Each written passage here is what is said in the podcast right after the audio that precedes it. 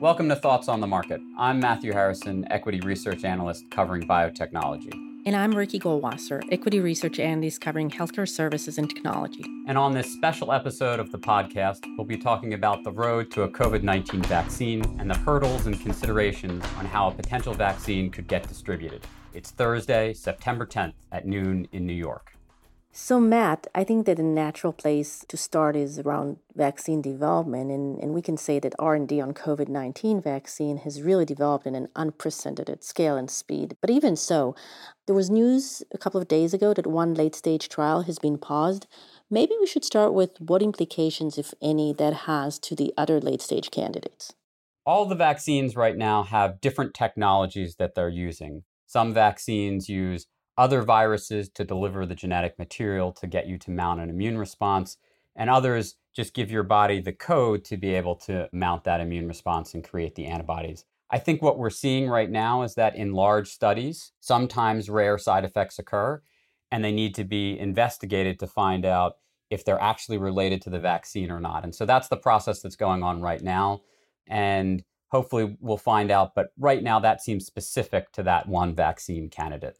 And what is the current status of the late stage studies, and when would you expect that we could see full trial data from the leading candidates? So, right now, there are three leading candidates in the US. They have all started large phase three studies enrolling 30,000 patients. We've had enrollment updates across the board from them, with most of them north of 20,000 patients. And so, sometime in September, we would expect to see those studies fully enrolled. Now, the way these studies work is they're what's called an event driven study. So that means you need a certain number of people in the trial to get infected with COVID. So then you can see if the vaccine prevents more infections with COVID versus the people that didn't get the vaccine. There are three time points that that's going to be looked at. We think that first interim analysis could happen sometime in October. And if the vaccine were to prove successful at that point, it would need to prevent about 85% of the infections. The next time point is sometime in November, which is our current base case, and it would prevent about 60% or more of the rate of infection. And then the last time would happen sometime towards the end of the year, where you'd need to prevent about 55% of the infection with the vaccine. There are many more vaccines in development behind the three late stage candidates. What are the key features that could differentiate those vaccines? Right now, the current late stage vaccines all require two shots, one initial shot and one booster about a month later. Some of the candidates that are in development after these may only require one shot. So that could be a key differentiator. And then, secondly, the shipping requirements for some of the initial vaccines may be different than later. Some require very cold temperatures, which could complicate the distribution. And some of the earlier stage candidates may not require certain refrigeration or other requirements. You know, the FDA is expected to hold an advisory committee hearing on October 22nd. It appears to be earlier than your expected timeline for a readout on vaccine efficacy.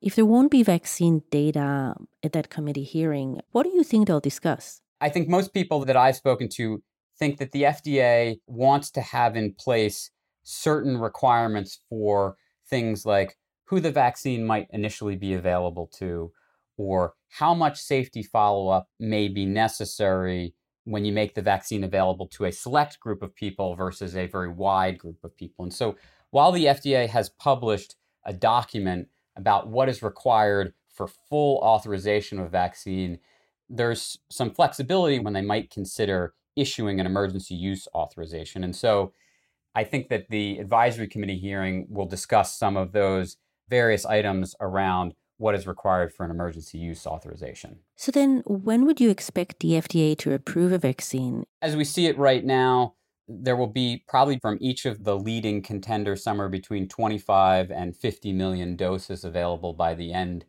of the year.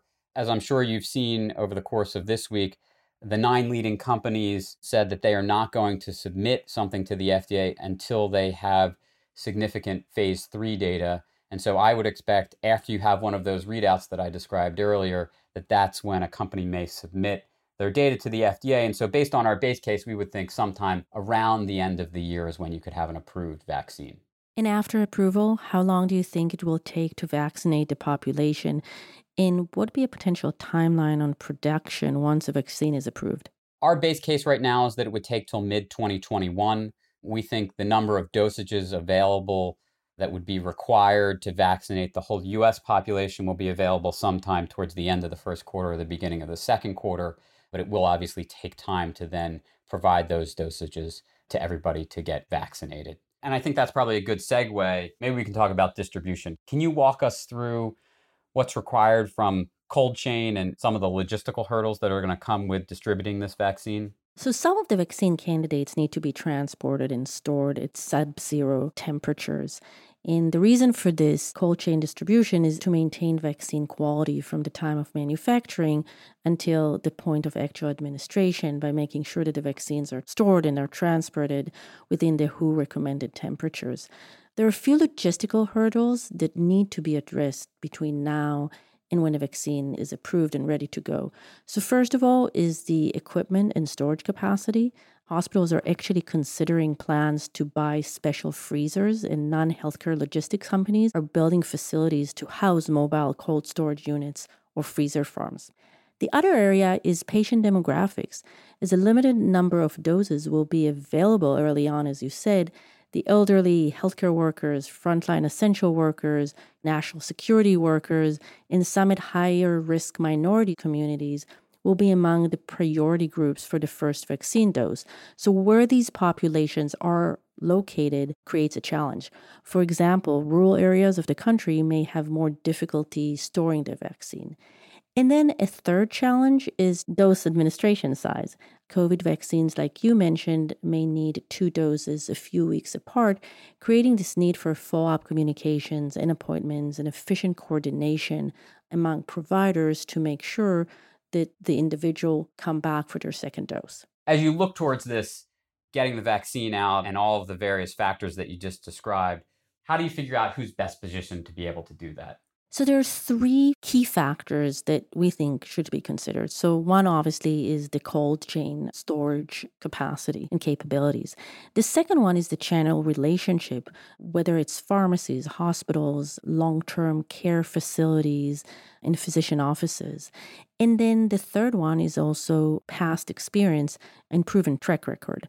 When we think about what we know to date, the CDC has already selected a sole distributor and HHS has already directed about 178 million of funding toward their efforts to retrofit that specific distributor's supply chain and distribution capabilities in anticipation of a large COVID vaccine distribution effort. That said, in considering the scale and the scope of the operation at hand, we think there could be room for others to be added over time.